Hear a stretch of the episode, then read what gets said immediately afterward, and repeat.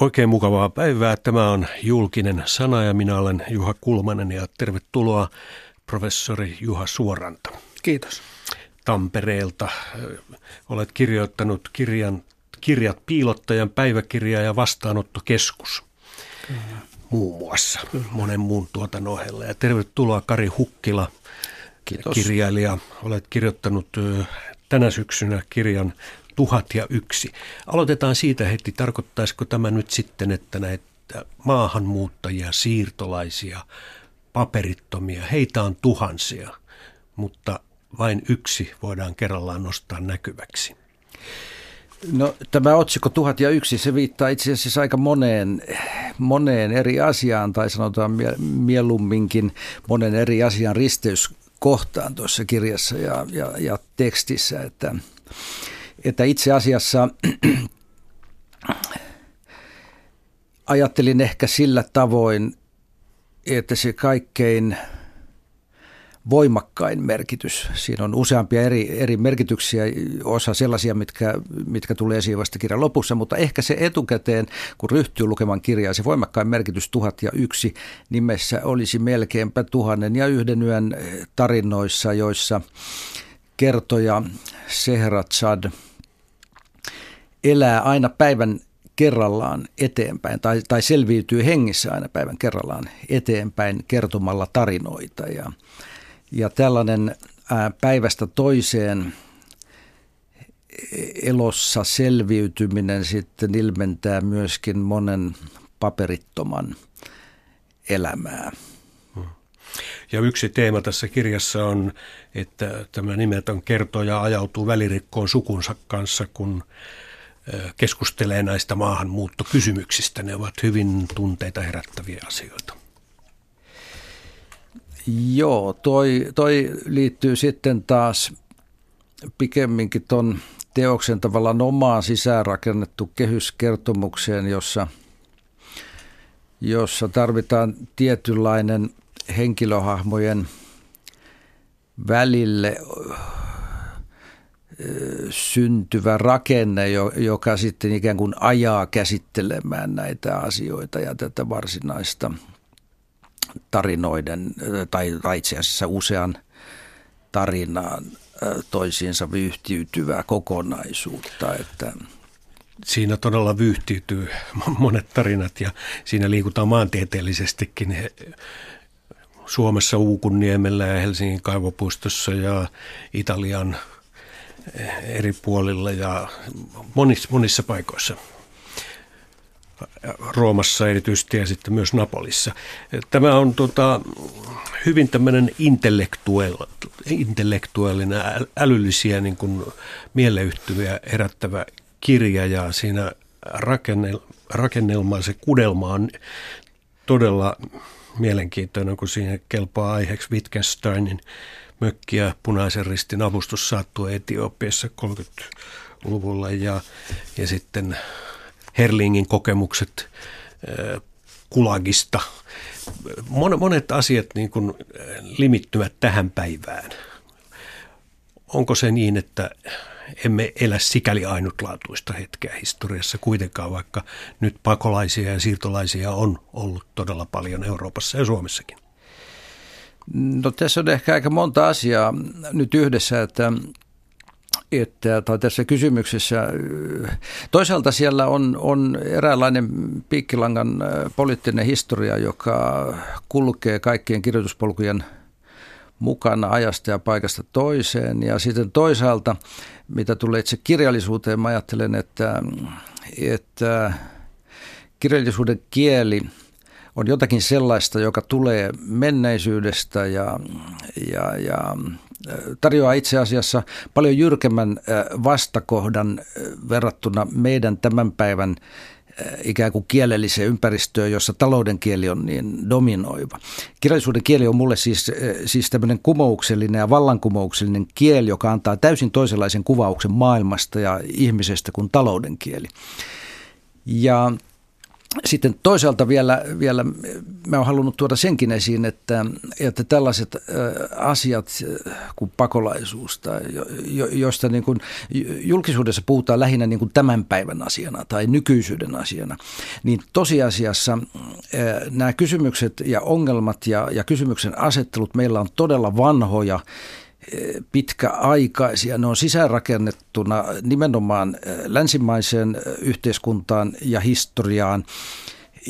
Ja itse asiassa tällainen pakolainen tai pakolaisen hahmo, tietysti pakolaiset tulevat ihan, ihan noin omina itsenään omista tilanteistaan, mutta, mutta toisaalta pakolainen on myöskin meille ikään kuin peili, johon meidän pitäisi katsoa – ja, ja, ja kun me katsotaan siihen peliin, me nähdään ehkä semmoisia asioita, joita me ei kovin mielellämme nähtäisi meistä itsestämme. Että kun me puhutaan esimerkiksi siitä, että, että tällaiset pakolaisaallot uhkaavat tai muka uhkaisivat meidän omaa arvomaailmaamme ja sillä varmaan tarkoitetaan sitten vapautta, veljeä ja tasa-arvoa tai jotain sen suuntaista, niin, niin pakolaisen hahmo nimenomaan – konkretisoi nyt meille sitä, että tällainen arvopohja ei koskaan ole Euroopassa ollut kovin kiistaton.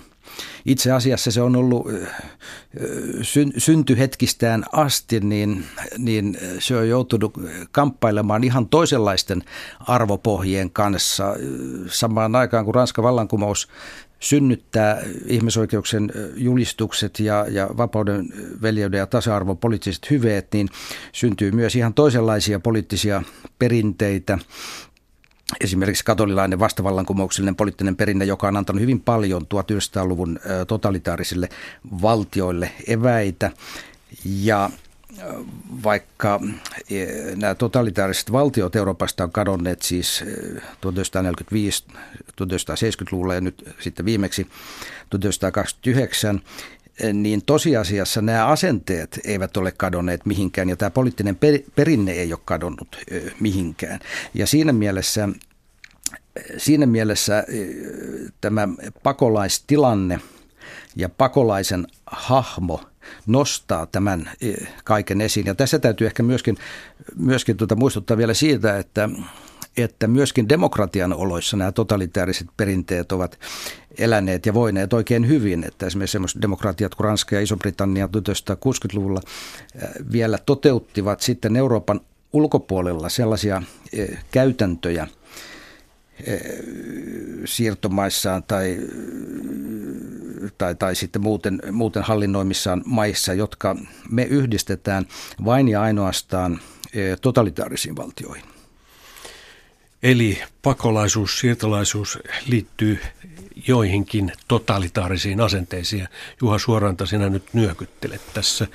E, kirjoitit nämä piilottajan päiväkirja ja vastaanottokeskus kirjasi muutama vuosi sitten 2010-luvun vaihteessa ja, ja silloin oli vasta itse asiassa edessä tämä suuri aalto. Olitko niin kuin ikään kuin aikaisi edellä ja teit tämmöisen henkilökohtaisen valinnan, et vain katsonut sieltä yliopiston professorin pöydän takaa, vaan rupesit konkreetti, konkreettisesti auttamaan. Joo, tuossa on se, kyllä, joo, tuossa on se tärkeä asia, että se ei liittynyt mun työhöni eikä ammattiin eikä tutkimukseeni millään lailla, vaan se oli ihan mun eteen tullut, tullut tilanne, missä piti päättää, että päättää ensin ottaa selvää, että mistä on kysymys ja sitten päättää siitä, että miten siitä, siitä tiedosta niin kun jatketaan, mitä, mitä sillä tiedolla voi tehdä, mitä tästä pakolaistilanteesta silloin 2009 oli, oli olemassa. Nimittäin mä en tiennyt siitä asiasta tuon taivaallista – ja lähdin sillä tavalla niin kuin nollapisteestä. Ja siinä mielessä se, että se tapahtui tollon, niin sillä ei oikeastaan ole mitään väliä. Se olisi voinut tapahtua ihan koska tahansa, koska tämä auttamistilanne tai kysymys siitä, että onko mulla mahdollisuus auttaa Suomesta karkotettavaksi määrättyä alaikäistä nuorta miestä, niin, niin sehän ei sinänsä tota, aikaa vaatinut.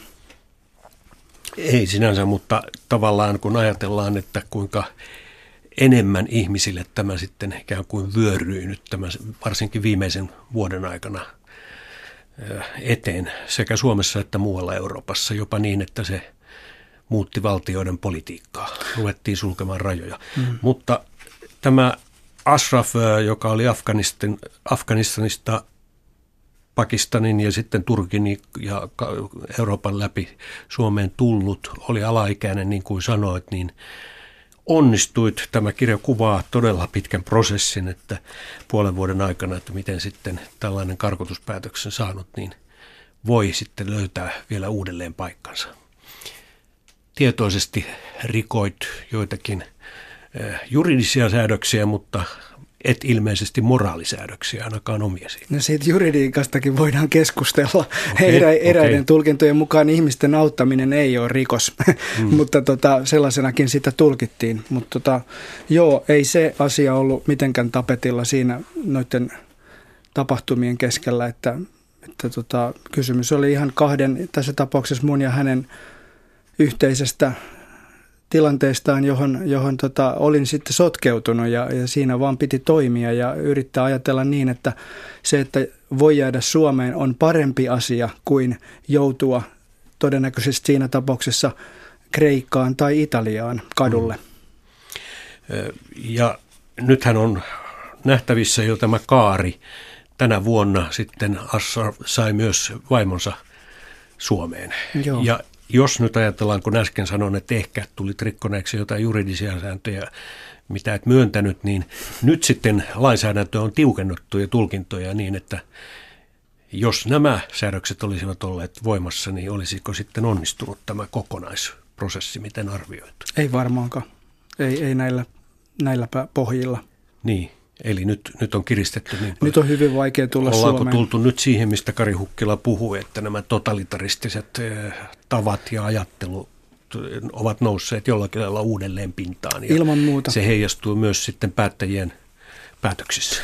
Toi Karin mainitsema piikkilangan historia on hyvä metafora kuvaamaan sitä, että piikkilankaa on vedetty nyt eri maissa sitä on vedetty meillä Ruotsissa joka puolella Eurooppaa, mm-hmm. Eurooppaa sekä lainsäädännöllisesti että hyvin niin kuin konkreettisesti rautalankana. Mutta mä haluaisin vielä kommentoida tähän liittyvää asiaa valistuksesta, että kun, kun Kari puhui tuossa meidän poliittisesta perinteestä, siis eurooppalaisuudesta noin laajemmin ja, ja siitä, kuinka lopulta aika, aika se ei ole mitenkään yhtenäinen perinne, niin siellä on tämmöinen kuitenkin yksi ajatus, joka tonkin mun piilot kirjoittamisprosessin aikana kävi mielessä, niin, niin se on valistuksen ajatus siitä, että meidän täytyisi itse asiassa hylätä perinteet ja pyrkiä tavoittelemaan valistuksen hengessä jotain sellaista kolmatta asemaa, johon me tullaan siis eri puolilta. Et siinä ei niin kuin jäädä sen oman perinteen vangiksi, on se sitten kansallisvaltion perinne tai siinä elävät erilaiset poliittiset ideologiat, vaan se on niiden ylittämistä muiden ihmisten kanssa, tulivatpa he mistä tahansa. Et valistus niin kuin näyttäytyy tässä valossa sellaisena kohtuu vapaana keskustelukenttänä, jos sillä tavalla voi sanoa. Jos me voidaan yhdessä ratkaista se, että mihin päin me lähdetään, mikä on se suunta, mutta siinä ei ole niin kuin sellaista, niin kuin nyt näyttää olevan, on sellaisia hyvin voimakkaita asetelmallisuuksia, että me olemme tätä, mutta me emme ole tuota.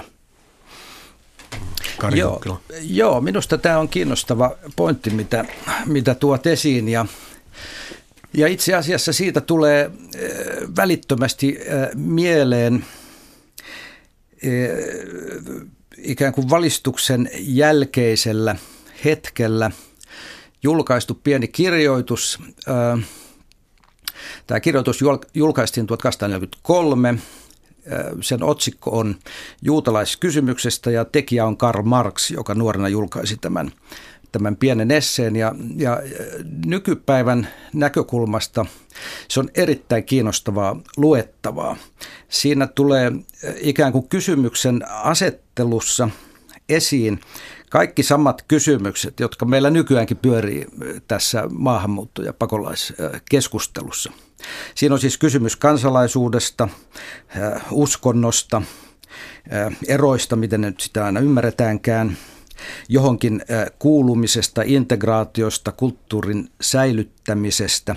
Ja minusta siis tämä, tämä kirjoitus, joka on kirjoitettu hetkellä, jolloin kolonialismi suuressa mittakaavassa on vasta alkamassa, niin tämä osoittaa sen, miten nämä kaikki kysymykset on eurooppalaisten yhteiskuntien hyvin pitkäaikaisia kysymyksiä, varsinkin kun tässä valistuksen jälkeisellä hetkellä nimenomaan tämä kirjoitus ja, ja tämä, tämä, tämä hahmotus juutalaisista ja juutalaisten yhteiskunnallisesta emansipaatiosta osoittaa sen, että se on toisaalta näiden kehkeytymässä olleiden liberaalien instituutioiden ansiota, mutta sitten toisaalta se osoittaa myöskin näiden instituutioiden rajat. Ja sitten siihen sisältyy vielä tämä, tämä, tämä varjo, eli, eli samanaikaisesti kehkeytymässä oleva ja kasva, kasvussa oleva antisemitismi, joka sitten tietysti sata vuotta myöhemmin saavuttaa sen, sen, sen meidän tunteman kulminaatiokohdan. Eli holokaustin. Kyllä, joo. Mm-hmm. Eli, eli tässä, tulee, tässä tulee ikään kuin nuoren Marksin hahmottamana kaikki nämä meidän olennaiset kysymyksemme siis eh, siinä mielessä vaan, että silloin eh, tilanne eh, koski juutalaisia ja tänään sitten puhutaan lähinnä muslimikysymyksestä mm. tai, tai, tai islamista. No miten tämä on muuttunut nyt sitten Juha Suoranta tämän muutaman vuoden aikana siitä, kun olet kirjoittanut nämä kirjat, teit myös vastaanottokeskusnimisen teoksen ja Siinä vaiheessahan niitä oli huomattavasti vähemmän Suomessa. Sitten tuli nyt viimeisen viime vuoden aikana ryöpsähdys, mulla on oikein luettelokin tässä, niitä on vielä kymmenittäin. Ja tänä päivänä, tai aluksi puhuttiin siitä, että vastustettiin monilla paikkakunnilla, jos haluttu niitä, ja nyt taas vastustetaan sitä, että niitä suljetaan monilta mm. paikkakunnilta. Mm. Mitä tässä on tapahtunut välillä? Siis vastaanottokeskushan on paikka, mikä tarjoaa, tarjoaa Suomessa työpaikkoja muille ihmisille. Siis se on elinkeinon harjoittamista ja, ja se elinkeino vaihtelee, niin kuin öljyhinta vaihtelee tiettyjen periaatteiden mukaan, niin tässä vastaanottokeskusten määrä vaihtelee sen mukaan, kuinka paljon meillä on turvapaikanhakijoita. Että se on kytkeytynyt siihen hyvin voimakkaasti, mutta se on vaan tämä niin organisatorinen tai tällainen – niin kuin hallinnollinen näkökulma tähän seikkaan. Siellä syntyy paljon inhimillisiä kontakteja ihmisten välillä. Myöskin siis ihan paikkakuntalaisten ja, ja turvapaikanhakijoiden välillä. Ja, ja joissain paikoin, niin kuin me on kuultu, niin on hyvin onnistuneita kokemuksia siitä, että, että Kyyjärvi. Aletta, Kyyjärvi yhtenä hyvänä Ja nyt kemijärveläiset käyvät vetoamassa, että heidän turvapaikka- tai vastaanottokeskusta ei lopetettaisi, Kyllä. mutta maahanmuuttovirasto ei ilmeisesti nyt sitten siihen korvaansa lotkauttanut. Ei sen takia, koska se ei ole sellaista, se ei ole niin kuin elinkeinopolitiikkaa harjoittava instanssi maahanmuuttovirasto. Mutta tuossa vastaanottokeskuskirjassa mä viittaan sellaiseen italialaiseen esimerkkiin sellaisesta pienestä italialaisesta kylästä, jonka pormestari on sillä tavalla valistunut henkilö, että, että hän oivaltaa tämän 90-luvulla tämän tilanteen, kun heille ajautuu sinne sitten ensimmäisiä pakolaisia ranni, rannikolle, niin se kylä on ihan kuihtunut. Siellä on nuori väestö, porukat lähtenyt Roomaan hakeen töitä, opiskeleen, minne kukin on lähtenytkin ulkomaita myöten. Kylä on rapistunut ja kun nämä tulee sinne, nämä pakolaiset, niin tämä pormestari sanoi, että tässä on toi talo, jonka katto on romahtanut, että voitteko te sen korjata, niin saatte siitä asumuksen. Tai että tuossa kivijalassa oli ennen leipomo. Että tota, sinne leipurit ja perhe lähti, mutta jos teistä joku osaa tehdä leipää, niin siinä olisi niin kuin valmiit puitteet. Ja sehän, se kyllähän lähti siis kukoistaan. Tästähän oli sitten uutisoitiinkin paljon, mutta mä pidän vaan sitä tuossa kirjassa semmoisena esimerkkinä, joka nyt voisi olla ihan akuutti. Ja varmasti siis tämän tyyppistä toimintaa on ja sitä mietitään näissä kunnissa, missä vastaanottokeskuksia on perustettu. Hmm. Kari Hukkila, tässä sinun kirjassasi on, eh, joka on siis romaani, niin on, niin kuin todettiin, niin monia kudelmia, mutta siinä tämä päähenkilö Mara, joka on Italiassa tekemässä omaa tutkimustyötä, ja niin hän tapaa siellä tämän etiolo, etiopialaisen paperittoman ja tavallaan ikään kuin häntä sitten aina metsästää, hän katoaa jonnekin, tämä kebre tai kurre, miksi häntä nyt sitten sanotaankin, niin niin tota, siellä on sitten tämmöisiä aika ronskeankin sanontoja välillä, kun hän pohtii, että mihin on päädytty, niin puhutaan eliittipellestä, että nämä, jotka pohtii näitä eliittipellejä, ja sitten nämä paperittomat ovat survival-pellejä. Eli näitä, jotka yrittävät elää sen päivä kerrallaan hengissä jotenkin, mitä ihmeellisimmissä olosuhteissa. Tähänkö tämän voisi kilpistää tämän ongelman? Kummatkin on eliitti, eliittiä ollaan pelaamassa ulos tällä hetkellä. Tuntuu, että eliitti on kirosana ja, ja samoin, samoin sitten nämä paperittomat erityisesti. Jos ajattelee näitä koko Euroopan oikeistopopulistisia hahmoja, näkökantoja, puheita, niin tavallaan on kaksi semmoista kirottua aluetta nyt Euroopassa. On Toisaalta on paperittomat ja maahanmuuttajat, varsinkin silloin kun maahanmuuttajalla on vääränlainen tausta. Jos hän tulee jostakin arabimaasta tai jo muuten islamilais, islamilaistaustaseen väestön kuuluva henkilö. Mutta sitten näiden paperittomien lisäksi on myöskin toinen jonkinlainen kirottu alue ja, ja se on se alue, missä, missä ajatellaan. Se on se alue, jossa taiteet toimivat ja, ja tieteet ja filosofia ja, ja se on se alue, missä kaikki se, mitä me mielletään eurooppalaiseksi tai länsimaiseksi, on perinteisesti kyllä tehty. Ja tämä alue on, on, on kirottu ikään kuin monella eri tavalla ja monella eri asteella. Että toisaalta on tämmöinen suorasukainen eliitin viha, eliitti, eliitti siis, siis koko sana on tietysti siinä mielessä aika erikoinen tässä yhteydessä, että riittää, jos ihminen yrittää ajatella, niin se on jo jotenkin kyseenalaista, mutta, mutta sitten on toisaalta tällainen e, tendenssi, joka liittyy yleisesti tällaiseen e, ja, ja traditionaalisesti tämmöisen kansan käsitteeseen – joka, joka on nimenomaan se, sitä pohjaa, jo, jo, josta käsin suljetaan näitä maahanmuuttajia tai, tai pakolaisia ikään kuin ulkopuolelle. Ja, ja, ja sieltä suunnalta tulee toinen tällainen, toinen tällainen kyseenalainen tendenssi, joka, joka on levinnyt tavattoman laajalle. Ja se on se, että esimerkiksi taide – vaihdetaan kulttuuriin. Kulttuuri, kulttuuri voi olla sitten mitä tahansa, se on jotain kansan omaa, ominaista tapaa. Ja, ja meillä, meillä niin kuin esimerkiksi taide ja kulttuuri on, niin kuin, ne ymmärretään jossain mielessä melkein toistensa synonyymeiksi. Taide nyt ei, ei ole ihan niin kuin kovin myönteinen termi, mutta kulttuuri on sitten jotenkin tavattoman myönteinen termi. Tällä tavalla kaikesta tehdään niin kuin täysin yhtäläisesti tyhjän päivästä touhua. Että suomalainen tapa tiskata astioita on ihan yhtä arvokasta kuin joku Shakespeare tai Dante tai Homeros tai mitä hyvänsä. Ja, ja se, mitä mä ajan tällä takaa, on se, että tällaiset arvoerot ja hierarkiat niitä pitäisi puolustaa.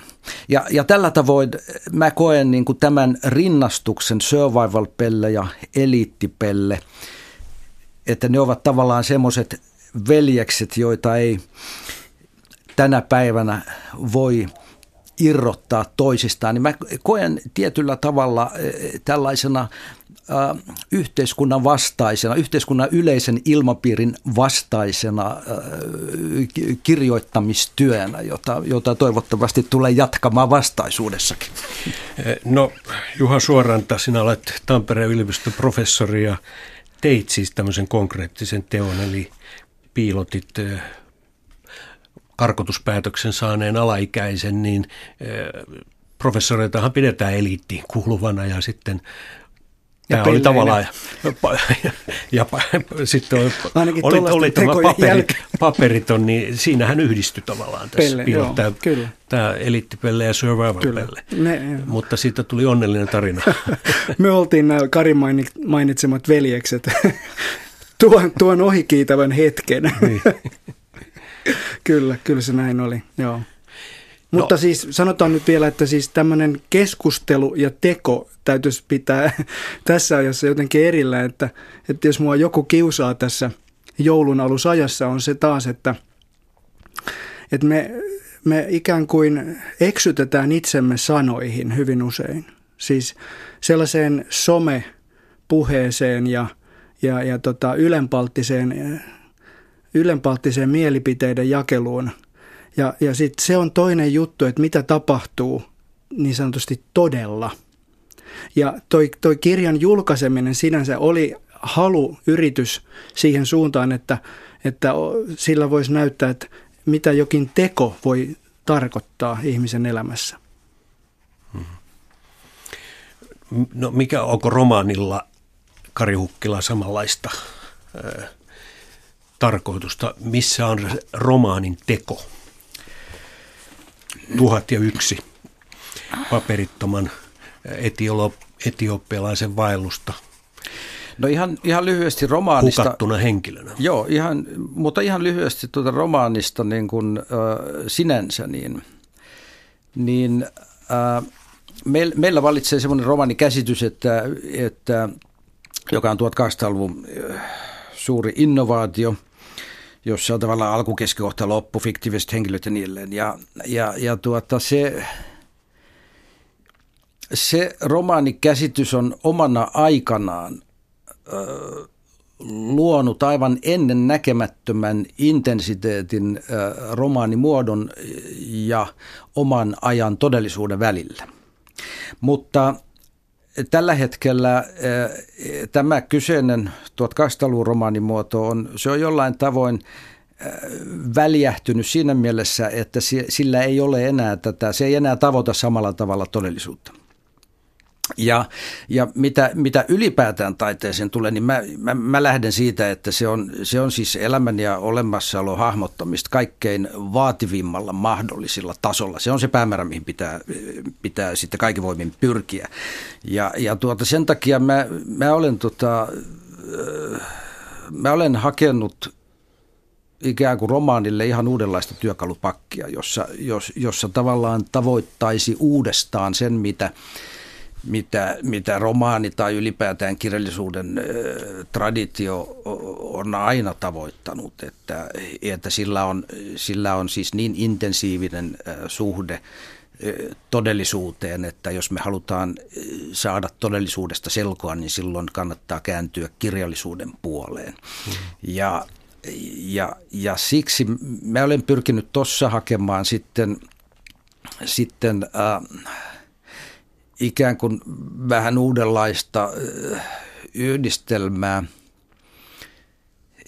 ikään kuin tosiasioiden ja sitten näiden fiktiivisten asioiden välille, että, että mä en ole esimerkiksi halunnut lähteä, lähteä tällaisessa perinteisessä fiktiivisessä mielessä hahmottamaan jonkun paperittoman etiopialaisen elämää, ikään kuin äh, grillaamaan hänen elämäänsä meidän käsitteisiin tai, tai meidän hahmotuksiin, vaan, vaan mä oon sitten hakenut äh, päinvastoin äh, täältä Suomesta ikään kuin meidän todellisuudestamme enemmän tai vähemmän tuttuja tai ainakin, ainakin siinä mielessä tuttuja, että niihin voi identifioida niin sellaisia aineksia, joista voi löytyä linkki tämän etiopialaisen äh, hahmon elämän äh, kynnykselle.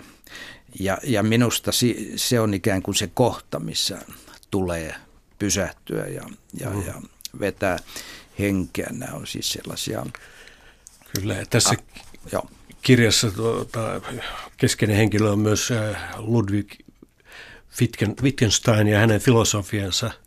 Ja tuota, sitten taas Juha Suorannalla tuntuu olevan äh, muun muassa sosiologi Zygmunt Bauman, joka on itse myös Euroopan pakolaisia joutunut Puolasta pakenemaan. Tai itse asiassa ka- ka- kaksinkertainen pakolainen ensin Neuvostoliitosta ja sitten tota sosialistisesta Puolasta ja toimii edelleen yli 90 Britanniassa äh, tuota, ja on ottanut kantaa näihin pakolais- ja paperittomien kysymyksiin. Äh, onko meille tämmöinen vieraus sitten niin kuin täysin hankalaa kohdata. Ja miten te ko- koette tämän julkisen keskustelun, mitä siitä nyt käydään?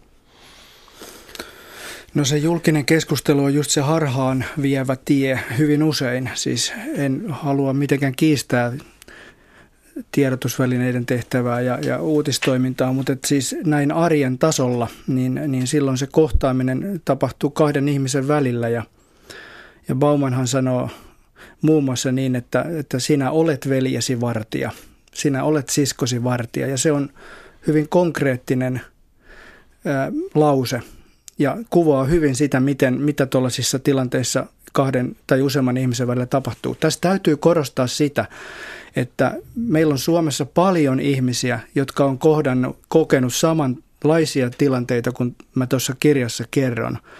Ja, ja he vaan eivät sitä tee julkiseksi sitä työtään sattuneesta syystä. Siis ihan siitä syystä, että ei, se, sitä nyt ei katsota hyvällä. Siinä voi olla jotain kysymyksiä, juridisia kysymyksiä. Ja sitten ei tässä ajassa ehkä tee mieli – kertoa sitä, että mä autan pakolaista. Mutta mä tiedän, että, että tätä työtä paljon tehdään ja, ja, ja sitä auttamistyötä toki tarvitaan.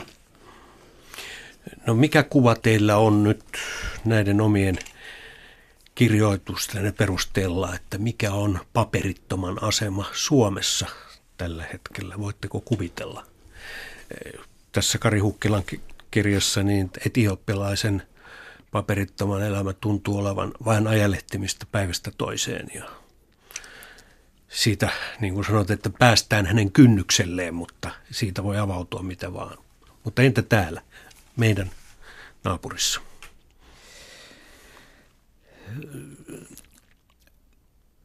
Ehkä kuitenkin äh, mä arvioisin, että että jossakin Etelä-Euroopan maassa tai Ranskassa, riippuen tietysti nyt siitä, että mistä, mistä kyseinen paperiton tulee, koska, koska, koska mä en tiedä, tiedä onko paperittomalla niinkään, niinkään niin kuin, äh, sitten käytännön arkipäivän tasolla kovin yhtä ja edes suhteellisen selkeää ikään kuin toimintaympäristöä tai maailmaa, jossa hän elää, vaan siinähän on tietysti kaikenlaiset sattumukset ja, ja, ja, ja se, että, että miten, miten hän kontaktoitui muihin ihmisiin, niin ratkaisevia tekijöitä. Ja silloin on totta kai aivan olennaista, että, että onko hän esimerkiksi algerialainen Ranskassa, jossa on 5 miljoonaa algerialaista ja ja, ja hän puhuu sitten todennäköisesti äidinkielenä myöskin ranskaa ja, ja sitten on tietysti, on tietysti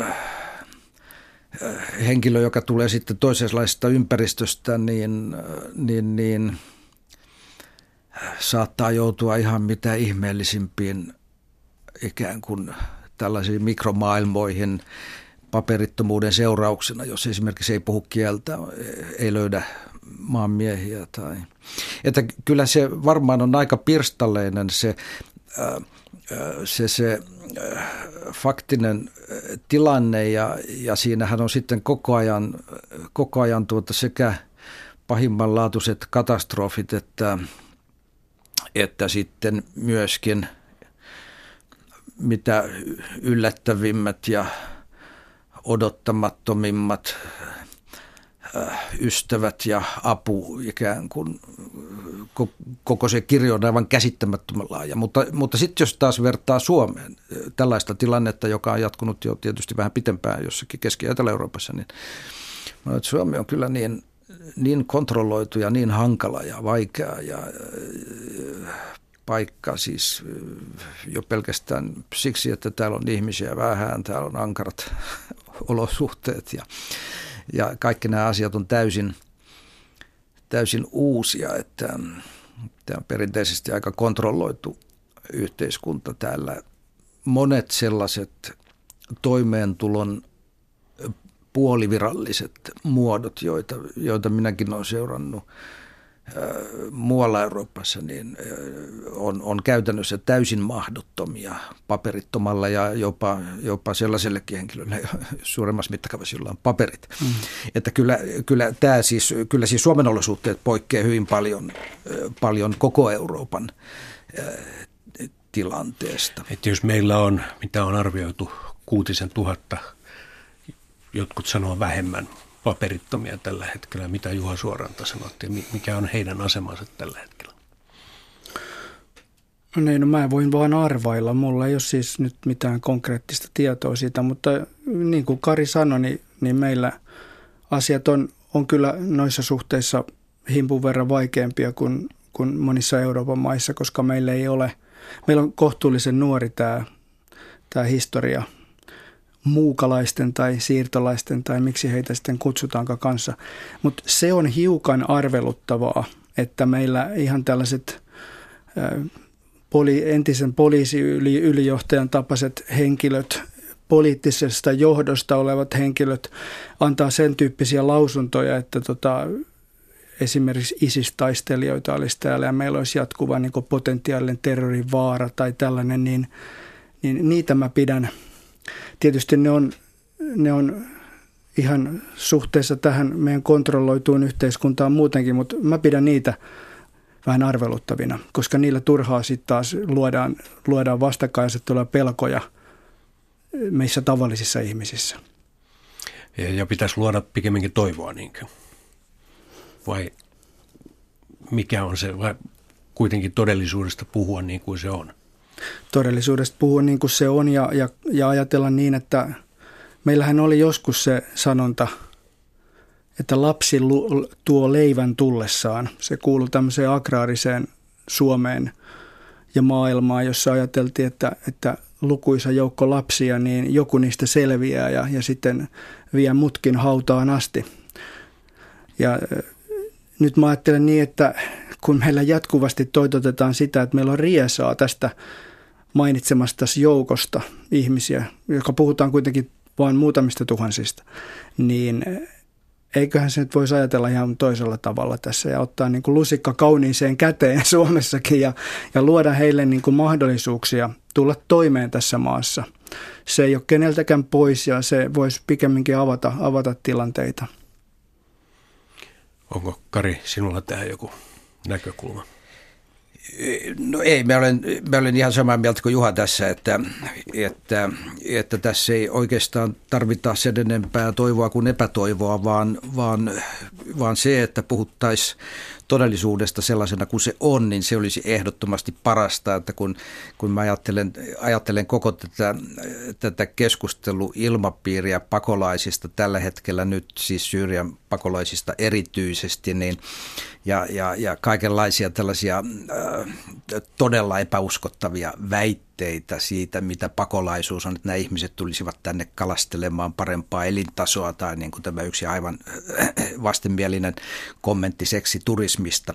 Ja, ja kuitenkin on kysymys ihmisistä, jotka riskeeraavat elämänsä, eivät ole lähteneet köyhyyttä pakoon, niin niin äh, ehdottomasti tässä tällaisessa tilanteessa pitäisi puhua asioista sellaisina kuin ne todellisuudessa ovat? No tämähän on hirveän vaikea asia. Se on Yhdysvalloissakin, siellä on laskettu, että 11 miljoonaa paperitonta ja sillä oli varmaan iso vaikutus siihen, että presidentiksi tuli valituksi sitten Donald Trump, joka käytti aiheesta kovaa kieltä ja nyt Euroopassakin näyttää siltä, että sellaiset poliitikot ja poliittiset voimat, jotka ajavat kovaa linjaa tässä suhteessa, niin pärjäävät. Mistä se kertoo, Juha Suoranta? Joo.